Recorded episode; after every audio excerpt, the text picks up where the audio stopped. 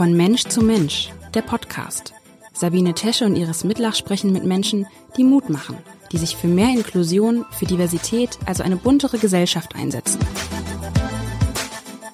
Der Podcast wird Ihnen präsentiert von der Hanse Merkur. Moin zusammen, liebe Freundinnen der Inklusion und herzlich willkommen zu einer neuen Folge unseres kleinen, aber feinen Podcasts. Mein Name ist Iris Mittlach und ich bin heute mit einer Frau verbunden, zu der es eine kleine Vorgeschichte zu erzählen gibt und die hat auch wiederum mit diesem Podcast zu tun. Da waren vor einiger Zeit ja mal die beiden Wheelchair-Skater David und Lisa Lebusa zu Gast und erzählten mir im Laufe der Sendung, um die es jetzt, bei der es gar nicht um Fußball ging, äh, davon, dass sie als Fans im Stadion ja gar nicht frei wählen können, wo sie das, von wo sie das Spiel verfolgen, weil beide im Rollstuhl sitzen und ihre ihre Plätze sind halt fest auf der Rolli-Tribüne. Und äh, darüber hatte ich ehrlich gesagt noch nie nachgedacht. Und weil ich Sportredakteurin bin, habe ich das Thema dann nochmal für den Sportteil recherchiert und wollte natürlich wissen, wie das in Hamburg aussieht bei den Hamburger Vereinen. Und bin dann auf Fanny Boyne gestoßen. Die Fanbeauftragte beim Hamburger SV ist mit dem Schwerpunkt Inklusion. Und die konnte mir damals schon so viel erzählen, dass ich sofort gesagt habe, Fanny, du musst unbedingt mal in unseren Podcast kommen. Ja, und heute ist es soweit und ich freue mich sehr. Herzlich willkommen, Fanny Boyne. Dankeschön. Vielen Dank für die Einladung. Vielen Dank für die nette Anmoderation. Ich freue mich, da zu sein. Ja, Fanny, was mich damals am meisten erstaunt hat, als ich recherchiert habe, war tatsächlich deine Jobbeschreibung, dass da nämlich auf der Homepage gar nicht mehr Behindertenbeauftragte steht, sondern Fanbeauftragte mit dem Schwerpunkt Inklusion. Könntest du unseren Zuhör Zuhörenden mal erzählen, wie es dazu gekommen ist? Also seit wann bist du beim HSV und wie hat das alles angefangen? Ja, also ich bin seit 2017 mittlerweile jetzt beim HSV, ähm, habe damals tatsächlich angefangen äh, unter der Bezeichnung Inklusionsbeauftragte und wie du gerade auch schon richtig beschrieben hast, den Begriff Behindertenfanbeauftragte, Behindertenfanbeauftragter, den gibt es durchaus auch immer noch heute bei ganz, ganz vielen Kollegen. Und äh, es ist richtig, also jetzt nenne ich mich Fanbeauftragte mit Schwerpunkt Inklusion und das zeichnet ja durchaus auch diesen Prozess äh, ab, den wir so die letzten ja, fünf Jahre ähm, beobachten konnten. Also weg praktisch von dem Problem der Behinderung hin zur Lösung, nämlich der Inklusion. Und jetzt sind wir mittlerweile schon so weit, dass wir gar nicht mehr ähm, das kommunizieren müssen. Also wir wollen ja wirklich äh, den Zugang für alle schaffen, egal ob mit oder ohne Behinderung. Und da spielt es gar keine Rolle mehr, auch gar nicht in der Jobbezeichnung. Natürlich muss man immer noch mal den Zusatz treffen mit Schwerpunkt Inklusion, dass man auch weiß, dass ich Ansprechpartnerin bin. Aber letztendlich wollen wir da ja hin, ähm, für alle eben dieses Stadionerlebnis zu schaffen. Und deshalb bin ich einfach auch Fanbeauftragte wie meine anderen Kollegen auch. Und wie ist deine, so wie arbeitest du? Arbeitest du quasi jeden Tag an dem Thema? Also bist du Vollzeit ähm, angestellt oder wie kann man sich das vorstellen? Ja, nicht ganz. Also ich habe äh, tatsächlich angefangen mit 450 äh, Euro. Ähm, und man hat ganz schnell gemerkt, dass dieses Thema ja immer mehr an Bedeutung gewinnt, so gerade in den letzten Jahren. Wir stehen auch kurz vor der EM. Also die Themen werden sehr, sehr vielfältig und immer mehr. Und mittlerweile bin ich bei 30 Stunden angekommen und habe auch wirklich gut zu tun. Und die Themen sind äh, sehr spannend und sehr viel. Und ähm, von daher, ja, machen die 30 Stunden durchaus Sinn und zeichnen da auch nochmal ab, ähm, ja, wie hoch die Bedeutung des Begriffs auch Inklusion in den letzten Jahren geworden ist. Ja, und besonders beim Hamburger SV, wie ich ja feststellen konnte, ähm, und deshalb auch meine Nachfrage, das sind ja oft auch noch Positionen, die ehrenamtlich besetzt sind ja. bei vielen Vereinen. Also Menschen machen das halt nebenbei. Und ich fand es äh, ein ganz wichtiges Signal zu sagen, nein, äh, bei uns ist es halt ein Thema, das genauso wichtig an, äh, angenommen wird und genauso hauptamtlich äh, angesiedelt ist ähm, in den Vereinsstrukturen wie viele andere auch. Total. Also da hat der HSV 2017 sehr, sehr viel richtig gemacht und ähm, äh, die Bedeutung auch damals schon erkannt und gesagt, wir müssen da auch jemanden fest einstellen, wenn auch am Anfang nur auf Minijob-Basis, aber es ist der erste Schritt. Und mittlerweile, wie gesagt, bin ich bei 30 Stunden. Das Thema ist total angekommen äh, im Verein, aber auch nach außen, wie du es ja auch gerade beschreibst. Und aber viele meiner Kollegen machen das eben noch ehrenamtlich. Ähm, und äh, großen Respekt vor, vor meinen Kollegen, die das wirklich nebenbei machen und diese ganzen Themen nebenbei äh, erarbeiten, an vielen Sitzungen ehrenamtlich teilnehmen. Das natürlich bleibt viel auf der Strecke, auch an Projektarbeit, weil das gar nicht zu leisten ist im Ehrenamt. Trotzdem aber passiert sehr, sehr viel bei allen anderen Vereinen auch. Und das ehrenamtlich zu, zu leisten, ist äh, eine sehr, sehr beachtenswerte Leistung.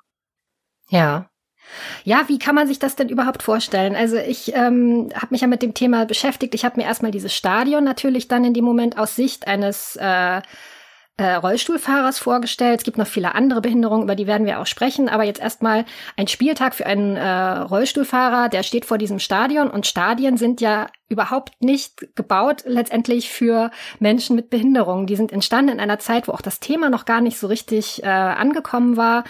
Und ja, aber das ist das Stadion, mit dem ihr jetzt arbeiten müsst, quasi, ne, als Inklusionsbeauftragte oder du als Inklusionsbeauftragte. Ähm, wie, wie kann man sich das vorstellen? Wie ist da dein Angang? Ja, also äh, gerade wenn man das aus Sicht eines Rollstuhlfahrers beschreibt, ist es äh, mitunter noch sehr, sehr schwierig. Also wenn wir jetzt nur unseren Standort uns, uns angucken. Also wir haben 2000 ja gebaut und da spielte der Begriff Inklusion noch gar keine große Rolle. Und äh, barrierefreier Zugang, alles das waren ja Punkte, die damals äh, durchaus schon bekannt waren, aber noch keine große Rolle spielten. Und dementsprechend hat man unsere Rollstuhlplätze damals nachträglich integriert. Und alles das, was nachträglich integriert wird, ähm, ist ja mitunter schwierig, als dass man das gleich neu baut. Und ähm, viele Stadien, mitunter jetzt auch Freiburg, jetzt jüngst das neueste Stadion, berücksichtigen natürlich da auch schon die ganzen Neuerungen und die neuen Gegebenheiten. Und dementsprechend barrierefrei ist eben auch das Stadion oder die neuen Stadien, die gerade entstanden sind. Und das ist schon schön zu sehen, dass da ganz, ganz viel passiert. Bei uns ist es so, dass man natürlich jetzt äh, gucken muss, was sind die Gegebenheiten und wie kann man das anpassen. Und da stehen wir eben, wie beschrieben, vor der EM und vor der großen Herausforderung, ähm, da auch einfach mehr machen zu müssen, auch gerade für Rollstuhlfahrer. Und wir haben eine Rollstuhlrampe, wir haben einen barrierefreien Zugang, wir haben 96 ähm, Rollstuhlplätze im Stadion, was tendenziell richtig gut ist auch schon. Aber es gibt eben noch einige Punkte, wie zum Beispiel die Sicht oben auf den Podesten, aber auch die Wahlmöglichkeit für Rollstuhlfahrer. Also wir wollen natürlich auch, äh, und das ist das, das große Ziel, auch, dass wir dem Rollstuhlfahrer ermöglichen, auch Plätze zu wählen, weil das ist ja letztendlich auch Inklusion und äh, Sinn der Inklusion, zu gucken, wie gesagt, wie schaffen wir den Zugang für alle und was sind auch gleiche äh, Rahmenbedingungen für alle. Und jeder im Stadion kann seine Plätze wählen, äh, kann sich aussuchen, wo er sitzen möchte, kann das natürlich auch vom Preis abhängig machen. Und genau das wollen wir den äh, unseren Rollstuhlfahrern zukünftig auch ermöglichen, da auch bestimmte Wahlmöglichkeiten zu haben. Und das sind gerade so die Herausforderungen im, im Stadion. Und das merkt man aber auch auswärts auch. Also ich, äh, ich organisiere auch mit die Auswärtsfahrten. Und äh, da sind jedes Mal doch ähm, auch andere Punkte, die es da zu berücksichtigen gibt. Das glaube ich. Ich muss ganz kurz von einem Stadionerlebnis in der jüngsten Zeit äh, erzählen. Ich war letzten Herbst mit meinem Sohn in der äh, Reha in Brandenburg und habe dann sofort gedacht, ich möchte unbedingt mal ins Karl-Liebknecht-Stadion und Turbine Potsdam sehen und bin halt dahin und hatte mich auch angemeldet. Und dann sagte man mir, ja, da gibt's Rolliplätze, alles kein Problem. Und dann habe ich halt, dann sind wir zu diesen Rolliplätzen hin und von dort konnte man aber das Spielfeld nicht sehen. Und ich dachte nur so, Leute, das kann nicht euer Ernst sein. Und ähm, äh, Tim hat, also mein Sohn, der ja im Rollstuhl sitzt, hat auch ziemlich äh, ratlos reingeschaut, so Mama, von hier soll ich jetzt das Spiel sehen. Wir haben es dann anders gelöst. Wir sind dann, äh, Tims Rolli ist ja winzig, er ist ja noch sehr klein und dann äh, haben halt alle mit angepackt, den Jungen mit hochgetragen mit seinem Rolli und dann haben wir von oben geguckt. Ähm, musste ich ein bisschen aufpassen, ne? Das war natürlich alles nicht Rolli-gerecht, aber das sind wahrscheinlich Situationen, die ihr äh, kennt, ne? Ja, ja, ja, das kennen wir. Und ähm, da muss man auch sagen, klar, äh, findet man auch immer wieder schnell auch individuelle Lösungen. Ähm, und da stehen wir auch einfach gut im Austausch, auch mit den Kollegen vor Ort. Ähm, aber das sind klar, das sind die Herausforderungen, aber eben nicht nur für Rollstuhlfahrer, ähm, auch beispielsweise für blinde und sehbehinderte Menschen, für unsere gehörlosen Fans, die mitfahren. Ähm, das sind immer wieder Punkte, die es äh, gilt im Vorfeld auch zu besprechen. Und äh, was du da gerade beschreibst, ist natürlich auch ähm, der Punkt, ähm, was ja auch Inklusion letztendlich ausmacht. Also ich kann ja auch kurz erzählen, wir sehen ja diesen Begriff Inklusion gar nicht nur auf das Wort Behinderung. Ich glaube, ähm, das, oder dieser Begriff wird sehr oft auch nur in diesem Zuge benannt. Und wir sehen das so ein bisschen mhm. ähm, ganzheitlicher und sagen, wir wollen wirklich allen Menschen, die Bock haben, zu uns ins Stadion zu kommen oder mit auswärts zu fahren, den Zugang ermöglicht, unabhängig davon, äh, wo sie herkommen, unabhängig ihrer ähm, äh, ja, ihrer Behinderung, ihrer sexuellen Orientierung. Also wir sehen das alles ein bisschen ganzheitlicher und wollen genau da eben auch ansetzen, gucken, ähm, was, was müssen wir auch für Hilfestellung leisten und was müssen wir für Serviceangebote liefern, um wirklich auch jedem den Zugang zu ermöglichen.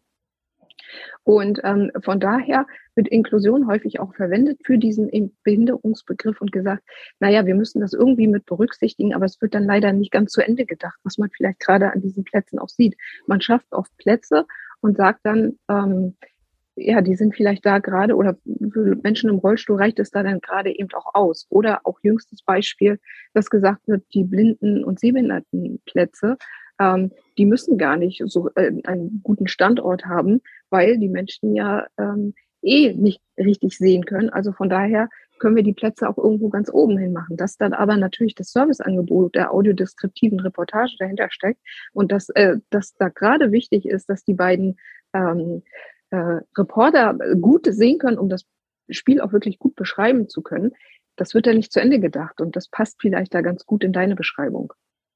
Es ist nach wie vor, es ist eine so große Herausforderung und ich mache da auch immer äh, niemand, ich mag immer niemand einen richtigen Vorwurf machen, weil ich selber ja auch, ich, ich stehe selber noch ganz am Anfang und merke, wie wenig ich mitdenke und wie viel ich noch lernen muss. Also genau das, was du äh, gerade gesagt hast, ist natürlich wahr. Ähm, dass wenn jemand äh, das Spiel nicht sehen kann, dass es dann jemanden geben muss für diesen Menschen, der dann gut einen, einen guten Blick auf das Spielfeld hat. Und wie ist es denn eigentlich bei äh, gehörlosen Fans? Da haben wir einen Gebärdensprachdolmetscher äh, vor Ort im Blog. Also wir haben einen, einen gehörlosen Blog. Dort sitzen eben unsere Fans mit einer Hörbehinderung äh, zusammen, auch mit den Gästefans zusammen, was ähm, eigentlich sonst im Stadion ja gar nicht so üblich ist. Man hat ja sonst einen sehr beschriebenen Bereich, den äh, sogenannten Gästeblock. Und das hat man im, im Bereich äh, der Fans mit einer Hörbehinderung oder auch mit einer Sehbehinderung eben nicht. Und das macht ja auch total Sinn, dass es so ist, weil wir genau da ähm, dieses Angebot haben des Gebärdensprachdolmetschers. Und äh, da haben wir drei bei uns im Stadion und die wechseln sich ab. Und mir ist immer wichtig, dass wir dieses Angebot ähm, der Gebärdensprachverdolmetschung liefern und dass immer jemand vor Ort ist. Und ähm, da haben ganz, ganz viele Gespräche stattgefunden und unsere gehörlosen Fans haben auch ganz klar kommuniziert, was sie sich wünschen an äh, Übersetzung. Und äh, da, glaube ich, sind wir mittlerweile an einem sehr, sehr guten Punkt und äh, können da gute Angebote ähm, liefern. Und äh, das, der Gebärdensprachdolmetscher hat natürlich auch einen sehr hohen, ähm, ja, ich sag mal, äh, Sicherheitswert. Also wenn wirklich mal was passieren sollte im Stadion, dann ist er natürlich da, um auch Ruhe reinzubringen, in die Gruppe aufzuklären, eine beratende Funktion einzunehmen und zu sagen, äh, warum müssen wir jetzt beispielsweise das Stadion alle verlassen und äh, damit da keine Hektik äh, aufkommt und äh, unsere Fans mit einer äh, Hörbehinderung auch gut informiert sind, haben wir den eben auch vor Ort. Äh, das ist Gott sei Dank noch nicht so weit gekommen, aber es ist trotzdem ein gutes Gefühl zu wissen, dass er vor Ort ist. Aber es hat natürlich ganz, ganz viele andere Faktoren auch noch. Also er dolmetscht auch die Fangesänge und das finde ich dann sehr beeindruckend. Also mitunter geht es ja doch auf unserer Nordtribüne äh, sehr, sehr lebhaft zu und sehr viele, sehr coole äh, Fangesänge kommen rüber. Und das war mir lange Zeit gar nicht so klar, dass es bei den Gehörlosen gar nicht so richtig ankommt, was da eigentlich so gesungen wird. Und da haben wir jetzt jemanden, der da wirklich auch gut mitgeht und das alles dolmetscht ähm, und auch Spielszenen äh, dolmetscht, also gerade wenn der Videoschiedsrichter einsetzt oder wenn Auswechslungen sind oder jetzt befinden wir uns gerade am Ende der Saison, da schaut man doch mitunter ähm, auch hoch auf die Zwischenstände, äh, auf die Stadionleinwand und das wird angekündigt mit einem Gong, was natürlich die Fans dann nicht hören und dann zeigt der Gebärdensprachdolmetscher nach oben und kündigt an, jetzt kommen die Zwischenergebnisse und das hat schon einen sehr, sehr hohen Mehrwert für uns alle und ist wirklich sehr, sehr beeindruckend zu sehen. Wie geht ihr denn eigentlich in die Kommunikation mit diesen Fangruppen? Also gibt es ein Angebot und ihr macht das publik oder bekommt ihr auch Anfragen? Wie kann man sich das vorstellen? Naja, wir haben einen Fan-Dialog im Vorfeld auch. Der findet regelmäßig statt. Wir haben das lange Zeit uns natürlich leibhaftig getroffen im Stadion. Das ging dann in der Pandemiezeit nicht. Da haben wir uns virtuell getroffen, auch mit Gebärdensprachdolmetscher. Und was mir eben wichtig war, auch mit allen ähm, verschiedenen Gruppen, sagen wir so. Und ähm, mit denen haben wir uns ausgetauscht und auch wirklich auch Bedarfe beschrieben und geguckt, was müssen wir für Angebote liefern. Also man steht da in einem sehr, sehr engen Austausch mit den, mit den Zielgruppen. Nur so kann man es dann auch letztendlich machen, weil das sind unsere Experten und die kann, können am besten beschreiben, was sie sich wünschen und wie aus ihrer Sicht ähm, ein Stadionerlebnis ausschauen soll. Hm. Gab es denn auch mal eine Behinderung, wo du gesagt hast, ach Mensch, darüber haben wir jetzt noch gar nicht nachgedacht? Äh, also so ja, Situationen, wo du auch ganz äh, am Anfang stehst quasi. Gibt es und wird es immer geben. Also dafür glaube ich, also man hat am Anfang natürlich die drei, die wir jetzt auch schon kommuniziert haben, als erstes beschrieben. Das sind die Rollstuhlfahrer, das sind unsere Fans mit einer Hörbehinderung und mit einer Sehbehinderung. Das sind natürlich die drei Hauptgruppen erstmal. Aber natürlich, es gibt bis heute äh, Anfragen, wo ich dann denke, da habe ich mir noch gar keine Gedanken gemacht. Und das ist gerade aktuell das Beispiel der Menschen mit nicht sichtbaren Behinderungen, die man lange Zeit einfach auch nicht mit berücksichtigt hat. Das sind Menschen mit Autismus, das sind Menschen mit Epilepsie, das sind Menschen mit Angststörungen. Und okay. alles das sind Gruppen, mit denen wir ähm, im engen Austausch stehen, angefangen haben, schon erste Angebote äh, zu gestalten und auch umzusetzen. Aber da sind wir ganz am Anfang und wollen da zukünftig noch ganz, ganz viel mehr machen. Okay, also Menschen jetzt zum Beispiel mit Angststörungen, die unheimlich gerne ähm, ein Fußballspiel erleben möchten, aber da müssen vorher ganz viele Barrieren wahrscheinlich dann abgebaut werden, dass es überhaupt zu dem Stadionerlebnis kommt. Ganz genau. Also genau das ist der Punkt und da muss man auch im Austausch stehen. Was sind das denn für Punkte? Wie sieht es aus eurer Sicht aus? Welche Punkte müssen wir im Vorfeld einfach mal angesprochen haben? Und wir sind bislang so weit, als dass wir unseren Ankerplatz, den wir auf der Nordtribüne haben, zukünftig auch als Anlaufstelle nutzen, um Menschen eben mit Angststörungen, aber auch mit Autismus, mit Epilepsie äh, die Möglichkeit zu geben, sich am Spieltag auch zurückzuziehen. Also sie können sich dort melden, wenn sie sich wirklich überlastet fühlen. Und ähm, ich bin dann vor Ort und übernehmen dann die Beratung und ermöglicht es, sich eben in einen ruhigen Raum zurückzuziehen und guckt dann, wie, wie geht's einfach weiter? Müssen die Menschen dann oder wollen die Menschen nach Hause und ist der Stadionbesuch beendet oder können wir denen eben die Möglichkeit geben, kurz zur Ruhe zu kommen und dann anschließend das Spiel weiter im Stadion live zu verfolgen. Das sind so kleine Punkte, die, die durchaus wichtig sind am Spieltag, dass man das auch gut kommuniziert, dass es diese Möglichkeit gibt. Also das muss ich ja auch erstmal rumsprechen, ähm, dass wir da dieses Angebot haben. Aber auch unabhängig vom Spieltag äh, gibt es da schon mit der stillen Stunde beispielsweise ein Angebot, äh, was wir schon jetzt umgesetzt haben. Was ist das, die stille Stunde? Die Stille Stunde ähm, ist ein Angebot, ähm, beispielsweise in unserem Fanshop, äh, einfach ganz in Ruhe einkaufen zu gehen. Also gerade Menschen mit Autismus fühlen sich ja häufig durch Hintergrundgeräusche, durch laute Hintergrundgeräusche, durch Musik, durch Düfte, ja in ihrem Einkaufserlebnis gestört und beeinflusst. Und sie können sich gar nicht aufs Wesentliche konzentrieren, nämlich auf den Einkauf, weil so viele Einflussfaktoren noch von außen zuströmen. Und von daher haben wir die Möglichkeit geschaffen, in einem Pilotprojekt, was sich da nannte, der stille Tag, ein Angebot zu schaffen in der Raute, also in unserem Fan-Restaurant, aber auch im Fanshop, ganz in Ruhe ihm zu essen, ganz in Ruhe einkaufen zu gehen. Man konnte eine Museums- und Stadionführung durchführen, ganz in Ruhe in kleineren Gruppen, konnte sich Zeit lassen. Und das ist gut angenommen worden und das wollen wir jetzt nachhaltig als stille Stunde in allen Fanshops in Hamburg integrieren, sodass man da zukünftig die Möglichkeit hat, auch ähm, ganz in Ruhe eben einkaufen zu gehen. Ich finde das immer so erstaunlich bei solchen Projekten. Man schafft ein Angebot und merkt am Ende, wie gut es angenommen wird, also wie groß das Bedürfnis offensichtlich ist. Ja, das ist genau richtig und auch die, die Rückmeldung. Und wenn es immer nur zwei, drei sind, aber genau dafür machen wir es ja letztendlich auch. Und ähm, das ist schon sehr beachtlich. Und dann äh, denkt man natürlich auch, das ist schon toll zu sehen, war aber lange Zeit gar nicht irgendwie in unserem Blickwinkel. Und von daher wird es auch zukünftig so sein, dass sich äh, Fans bei uns melden, die sagen, wir hätten ganz gerne dieses Angebot im Stadion. Und wir dann drüber nachdenken, eigentlich haben wir die noch gar nicht so in unserem Blickwinkel gehabt. Das ist total spannend. Ja, und du hattest äh, vorhin auch erwähnt, also jedem äh, Fan soll dieses Stadionerlebnis möglich gemacht werden, egal welcher Herkunft, welcher Hautfarbe, welcher sexuellen Orientierung. Das gehört natürlich auch mit zur Inklusion. Wie ist, wie sieht da deine Arbeit in diesem Feld aus? Ähm, da arbeiten wir auch eng mit, oder arbeite ich eng mit meinen Kollegen zusammen. Wir haben da auch verschiedene Schwerpunkte und ähm, stehen da auch im Austausch und gucken, was es da ähm, auch für Bedarfe gibt und ermöglichen da natürlich dann auch den Stadionbesuch. Und ähm, da sieht es nochmal ein bisschen anders aus, weil einfach auch, ich glaube, ähm, die Rahmenbedingungen nochmal anders aussehen müssen. Und äh, da sind auch die, an die oder ich sag mal, die Zugangsvoraussetzungen auch nochmal andere. Ne? Da geht es nicht Richtung Barrierefreiheit, sondern zu schauen, wie kommunizieren wir das Ganze auch, in welcher Sprache kommunizieren wir das, welche Plätze sind geeignet und was müssen da für Rahmenbedingungen erfüllt sein. Gibt es eigentlich Gebetsräume für Fans beim Hamburger SV? Ist das ein Thema? Ja, ist ein Thema. Wir haben uns ja ganz neu dem Thema Trauer- und Gedenkkultur angenommen vor circa zwei Jahren auch mit der HAW Hamburg zusammen, haben geguckt, was gibt es für Angebote in dieser Thematik, haben die auch gebündelt, weil es ganz, ganz viele Angebote bei uns gab.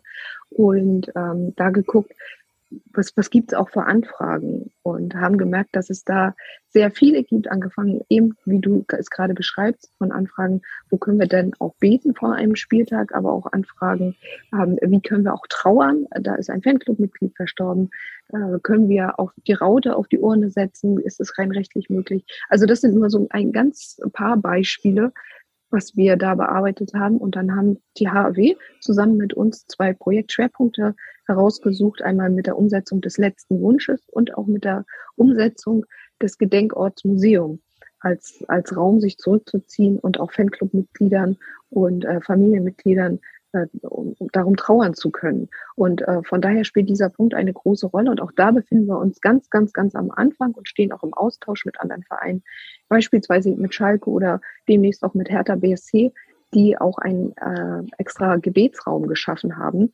Und ähm, da müssen wir gucken, wo wollen wir letztendlich hin, was wollen wir für Angebote schaffen, auch Stichwort äh, interkulturelle ähm, ähm, Trauerkultur oder Gebetskultur. Und äh, da gibt's ja ganz unterschiedliche Ansätze.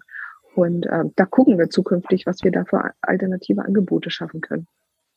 Das ist ganz interessant, wo du äh, Schalke 04 erwähnst, ähm, weil ich äh, vor einiger Zeit auch zu dem Thema recherchiert hatte und dann habe ich alle Bundesliga-Vereine abgefragt, ob sie für ihre Spieler Gebetsräume haben, weil ich gelesen hatte, dass der FC Liverpool das hat für seine Spieler. Und äh, Gerald Asamoah dann antwortete, ja, ähm, das hätten die Spieler quasi selber organisiert. Die haben diesen dieses Bedürfnis geäußert, also waren offensichtlich auch in einem Umfeld, wo sie sich sicher gefühlt haben, gesagt haben, ähm, wir können das hier mal anfragen und dann wurde halt ein Raum ähm, im Trainingszentrum, glaube ich, dann dieser, diesem Bedürfnis gewidmet. Das wurde dann zu einem Gebetsraum. Das finde ich auch mal ganz schön, wenn solche Sachen einfach auch mal entstehen, so aus dem, ja, so spontan aus dem Alltag heraus. Genau, also äh, das wirkt tatsächlich so, als wäre das ganze Stadion um diesen Gebetsraum äh, drumherum entstanden. Ähm, von daher finde ich das wirklich sehr beeindruckend zu sehen, äh, was es da für Möglichkeiten gibt. Und ähm, auch da sind wir wieder an dem Punkt, unser Stadion ist schon ähm, ziemlich alt ähm, und äh, auch dieses, diese Thematik spielte seinerzeit noch gar keine Rolle. Und alles das, was jetzt nachträglich integriert wird, auch da wird halt total schwierig. Aber da gibt es sicherlich in Zukunft ganz viele alternative Angebote, die wir da ähm, anbieten können. Hm. Ja, also was ich allgemein an diesem Thema Inklusion im Stadion so mag, ähm, es gibt, finde ich, einfach so viele Analogien ähm, zur gesellschaftlichen Dimension, äh, weil äh, zur gesellschaftlichen Dim Dimension des Themas, weil ja auch im Stadion Inklusion nicht von alleine passiert. Also dafür muss man aktiv etwas tun. Und so ist es letztendlich auch in der Gesellschaft. Ich merke das mit meinem Sohn, äh, wie viel Arbeit Inklusion letztendlich auch macht. Und ähm, man muss die verschiedenen Menschen mit ihren Behinderungen fragen, mit ihren verschiedenen Hintergründen fragen, was braucht ihr, was wünscht ihr euch und dann schauen, äh, wie man das realisieren kann. Und ähm, deshalb finde ich das sehr spannend, das Gespräch, weil ich glaube, da können wir quasi im Moment eine Menge vom, vom HSV auch lernen. Ist das eigentlich so eine Art Pionierarbeit, die ihr da ähm, seit 2017 macht? Also merkt ihr schon, dass, dass ihr manche Themen auch setzt, wo andere Vereine noch nicht so weit sind? Ja, glaube schon, um, ohne sich da hervorzuheben, glaube ich, ist das tatsächlich so. Ähm, aber das liegt einfach daran, dass wir mittlerweile seit fünf Jahren dabei sind und dass wir eine der ersten Vereine waren, die das hauptamtlich eben umgesetzt haben. Und da konnte man einfach auch ganz anders arbeiten schon in diesem Zeitraum. Und da sind wir schon alleine aufgrund dieser Tatsache vielen Vereinen voraus. Aber ansonsten stehen wir da natürlich im engen Austausch und ähm, wir können ganz, ganz viel von anderen Vereinen mitnehmen. Eben beispielsweise wie die Stille Stunde. Das hat ja Arminia Bielefeld seinerzeit als erster Verein umgesetzt. Ähm, okay. Und äh, auch die Arbeit mit dementiellen Erkrankungen ähm, war beispielsweise Fortuna Düsseldorf der erste Verein, der das gemacht hat. Und ähm, von daher, da stehen wir in ganz, ganz engen Austausch und da kann man ganz viel voneinander lernen. Und da gibt's auch diese, äh, dieses Konkurrenzdenken, wie die Fans das mitunter haben, gibt's dann tatsächlich nicht. Und das ist sehr, sehr schön zu sehen. Das ist schön zu sehen. Voneinander lernen ist ja auch ein großer großer Aspekt, genau. Genau, und es geht natürlich viel um Thema Sensibilisierung dann eben auch, wo du es gerade an, angesprochen hast, so dass ähm, Inklusion ja auch letztendlich gelebt werden muss und von allen gelebt werden muss. Und das da gehört einfach bis heute immer mehr die Sensibilisierung dazu, nicht nur vereinsintern oder nach außen, sondern eben auch unter den Fans selber. Also auch unsere Fans müssen lernen, wie wir Inklusion verstehen und wie wir das leben und wie wir das umsetzen und dass Inklusion eben beispielsweise eben nicht immer nur mit einer Ticketermäßigung zu tun hat. Und man bekommt ganz oft die Rückmeldung, dass ähm, ja, viele das halt so verstehen, das Wort Inklusion, ermäßigte Tickets zu bekommen. Und dann ist natürlich unser Ansatz zu sagen, es ist nicht so viel wichtiger ist, uns entsprechende Rahmenbedingungen zu geben und entsprechende Serviceangebote zu leisten, aber nicht einen äh, Ticketnachlass zu bekommen. Und ähm, da ist man immer noch auf dem Weg, auch dementsprechende Aufklärungsarbeit zu leisten. Und man merkt, das ist in der Gesellschaft noch gar nicht richtig angekommen, zu gucken, dass man eher den Schwerpunkt darauf legen sollte, ähm, zu gucken, wo ist denn die Lösung und nicht, wo ist das eigentliche Problem. Ja, Sensibilisierung, also das heißt, ihr macht auch ähm, Schulung mit Mitarbeitern oder, oder wie kann ich mir das vorstellen? Ja, das, hat, das war eines meiner ersten Projekte 2017. Da habe ich ein Ordnerschulungskonzept geschrieben und ein, ein Buch entwickelt zum Thema Inklusion im, im Fußballstadion und äh, auch in Zusammenarbeit mit der HW Hamburg, die haben die ganze qualitative Forschung übernommen. Das bedeutet, die haben Ordner gefragt, im Stadion Volunteers gefragt und die haben eben unsere Fans mit Behinderung gefragt, wie ist eigentlich der, der Jetzt-Zustand, haben eine Ist-Analyse durchgeführt und haben gefragt, wo gibt's auch Probleme? Also was stellen Sie sich in Zukunft anders vor, gerade im Hinblick auf die Zusammenarbeit mit den Ordnern und Ordnerinnen, aber auch mit den Volunteers. Und da kam eindeutig raus, dass ähm, die Fans das Gefühl haben, dass einfach zu wenig Wissen da ist. Also dass man beispielsweise oder dass die Ordner beispielsweise nicht kontrollieren, weil sie ähm, ja gar nicht wissen. Also da kommt jemand als Beispiel ins Stadion, der hat einen hängenden Mundwinkel und äh, da läuft so ein bisschen Spucke aus dem Mund und der wirkt äh, auf den ersten Blick sehr ungepflegt und da hat man eher Abstand davor genommen und haben die Ordner gesagt, gehen wir vielleicht nicht ganz so ran und dann sagte mir mal ein Rollstuhlfahrer, das fand ich sehr beeindruckend, ich als Rollstuhlfahrer habe auch das Recht, kontrolliert zu werden. Und genau das ist der Punkt.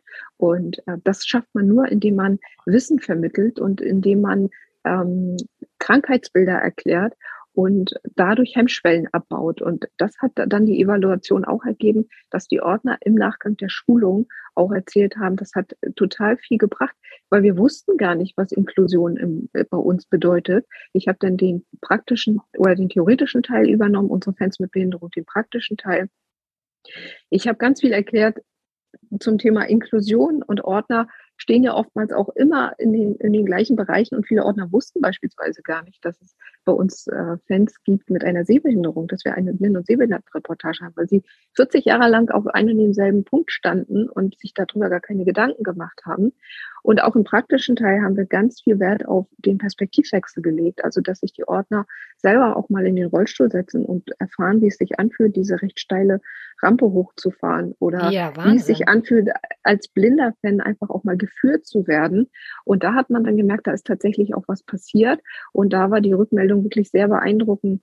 Und äh, da ist auch nachhaltig, glaube ich, ganz, ganz viel passiert. Also, dass man da nochmal einen ganz anderen Blickwinkel drauf hat. Und von daher sind Schulungen unheimlich wichtig, um Wissen zu transportieren, sich hineinzufühlen. Und mit diesem Schulungskonzept, mit diesem Buch haben wir jetzt alle Vereine geschult der ersten und zweiten Liga. Ich darf jetzt auch die Helfer äh, bzw. Ordner beim Pokalfinale schulen, habe auch Vereine im Ausland geschult, in Spanien, in Frankreich, ähm, da Kollegen vor Ort äh, unser Schulungskonzept vorgestellt. Also das war schon sehr spannend zu sehen und einfach da auch zu erleben, wie auch international der Inklusionsbegriff gelebt wird. Das finde ich faszinierend. Also ich glaube, dass du da sehr viele Eindrücke gewonnen hast. Ich könnte da jetzt, ähm, da, da könnte man ja fast noch äh, eine eigene Podcast-Folge zu machen. Aber könntest du mal so ein Best-of erzählen, was du da so erlebt hast? Jetzt im In Ausland zum Beispiel, ja? Ja, ja, also äh, ich glaube, das beeindruckendste Erlebnis ähm, war bei der Schulung auch, dass mir erzählt wurde, dass, äh, dass ich weiß gar nicht mehr, welcher Verein das war, äh, dass Fans mit nicht sichtbaren Behinderungen eine Sonnenblume praktisch äh, bekommen und äh, an, die, an, an die Jacke geheftet wird, um zu zeigen, da ist jemand, der eben einen besonderen Hilfebedarf hat für die Ordner. Was an sich natürlich eine recht nette Idee ist, aber entspricht natürlich überhaupt gar nicht dem Inklusionsbegriff. Also wir wollen ja dahin zu zeigen oder den Ordnern oder allen Ordnern äh, aufzuzeigen im Stadion, es spielt gar keine Rolle, es muss gar keiner gekennzeichnet werden, sondern die Aufgabe der Ordner ist es per se davon auszugehen, dass jeder, der zu uns im Stadion, ins Stadion kommt, eine nicht sichtbare Behinderung hat. Soweit müssen wir ja letztendlich sein. Also man muss dieses Gefühl dafür haben, dass jeder irgendein Problem hat und so darauf zugehen, wenn er dann Hilfe benötigt. Und diese Kennzeichnung von Menschen mit nicht sichtbaren Behinderungen finde ich genau gegenteilig. So, und das stempelt ja auch nochmal die Leute ab. Und das ist nicht der moderne Inklusionsbegriff, obwohl natürlich eine sehr nette Idee dahinter steckt, auch zu zeigen, da ist jemand, der Hilfebedarf hat. Nur, ähm, das ist ja letztendlich das, äh, das, auf diesem Weg befinden wir uns ja gerade immer davon auszugehen, wir müssen es für alle schaffen, wir müssen für alle die gleichen Bedingungen schaffen, trotzdem aber das Besondere berücksichtigen. Und da ist, ist eher die Lösung zu sagen, wir gehen davon aus, dass alle irgendeine nicht sichtbare Behinderung haben und entwickeln da das Gefühl dafür. Hm, und das meine ich mit dem, da können wir gerade auch als Gesellschaft lernen. Na, letztendlich ist ja so ein Stadionerlebnis, ist ja ein Moment, wo wirklich äh, die gesamte Gesellschaft zusammenkommt, sagt man ja auch immer beim Fußball. Das ist das Besondere. Alle kommen zusammen, fiebern auf das ja. eine Ziel hin und alle sollen dabei sein können. Ne? Also genau, genau. Ist, äh, man spricht ja mal von der ja, genau, also genau so ist es. Man spricht ja von der Strahlkraft des Fußballs und letztendlich ist es ja auch genauso. Und man kann ja so viel daraus schöpfen, auch aus dieser Gemeinsamkeit. Ähm, wir erleben ja auch immer wieder bei Auswärtsfahrten, wie eng auch da die Gemeinschaft ist. Und da spielt auch überhaupt gar keine Rolle, ist da jemand, der eine Behinderung hat oder nicht. Über diesen Punkt sind wir längst hinaus und da wird sich geholfen, da wird sich unterstützt und ähm, da wird unsere äh, große Fanszene hilft hilft genauso mit wie alle anderen auch. Und das ist sehr, sehr schön zu sehen, dass da ein sehr, sehr enger Austausch ist und mittlerweile ein Gefühl füreinander auch entwickelt wurde, äh, für beide Perspektiven. Und ähm, das ist ja sehr beeindruckend. Ja, ich glaube, der HSV hat auch ein äh, großes Glück, dich an Bord zu haben. Äh, wie ist es denn eigentlich? Äh, warum schlägt dein Herz für die Inklusion? Also, wie ist da, darf ich das so fragen? Warum ist das ja. Thema für dich irgendwie so, also warum ähm, Warum engagierst du dich so sehr? Also das ist natürlich, das ist richtig. Das ist ein Herzensprojekt. Ich mache das unheimlich gerne und das ist bis heute so, dass wenn ich ins Stadion komme morgens und äh, ich schon dieses Umfeld sehe, dann ist es einfach total schön. Also es ist immer wieder sehr beeindruckend. Äh, und ich genieße es auch dieses Gefühl, dabei sein zu dürfen. So, das ist total schön. Dann komme ich natürlich aus dem Pflegekontext, bin gelernte Krankenschwester, okay. habe dann irgendwann Pflege und Management studiert, was ich dann äh, nannte, ich bin Diplom-Pflegewirtin. Also habe schon ein gewisses, ich sag mal, äh, Grundgefühl und Empathie für diese ganze Thematik. Und so hat sich dann letztendlich auch ergeben. Und äh, ich war schon immer Fußball interessiert. Meine beiden Brüder haben selber Fußball gespielt. Ich wurde schon früh mitgenommen auf dem Fußballplatz. Und diese Kombination ist einfach perfekt und ähm, passt wunderbar. Und das äh, macht es dann letztendlich auch aus und das passt einfach gut zusammen. Fanny, es, es war ein wundervolles Gespräch. Äh, vielen Dank für die Zeit, die du dir genommen hast. Äh, vielen Dank, dass wir so viel lernen durften. Und äh, ich Sehr gerne. ich wünsche mir einfach, dass es so weitergeht. Und über das Sportliche müssen wir vielleicht hier an dieser Stelle nicht sprechen. Das hat hier auch gar keinen Platz, weil letztendlich muss die Inklusion vorankommen und dann haben alle was davon. Das äh, hast du sehr schön gesagt und genau so ist es. Und das spielt gar keine Rolle, wie die sportliche Situation aussieht. Ähm, da gibt es andere Punkte, die, äh, die da eher in meinem äh, Aufgabengebiet liegen. Und von daher vielen Dank für die Einladung. Ich habe mich sehr gefreut, von meiner Arbeit berichten zu dürfen. Und ähm, ja, freue mich auf ein nächstes Treffen. Vielen Dank und alles Gute für dich. Danke ebenso. Ja, tschüss. Tschüss.